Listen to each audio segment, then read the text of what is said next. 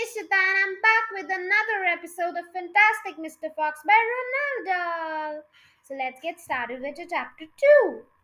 Mr. Fox. On a hill above the valley, there was a wood.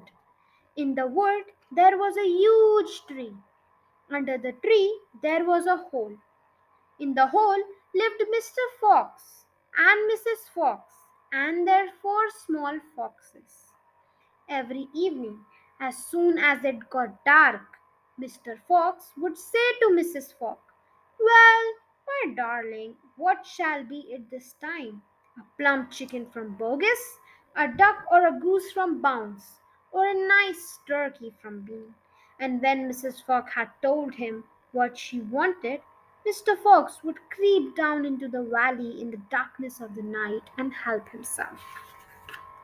Boggis and Bounce and Bean knew very well what was going on, and it made them wild with rage. They were not men who liked to give anything away. Less still they liked anything to be stolen from them.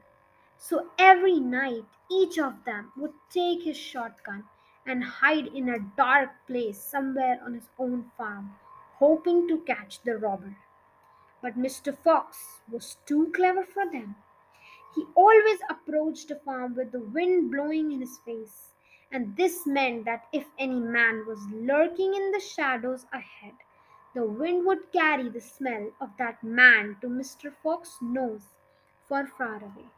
Thus, if Mr. Boggis was hiding behind his chicken house number one, Mr. Fox would smell him out from 50 yards off and quickly change the direction, heading for house number four at the other end of the farm. Dang and blast that lousy beast, cried Boggis. I'd like to rip his guts out, said Bounce. He must be killed, said Bean. But how? said Boggis. How on earth we can kill the blighter? Bean picked his nose delicately with a long finger. I have a plan, he said.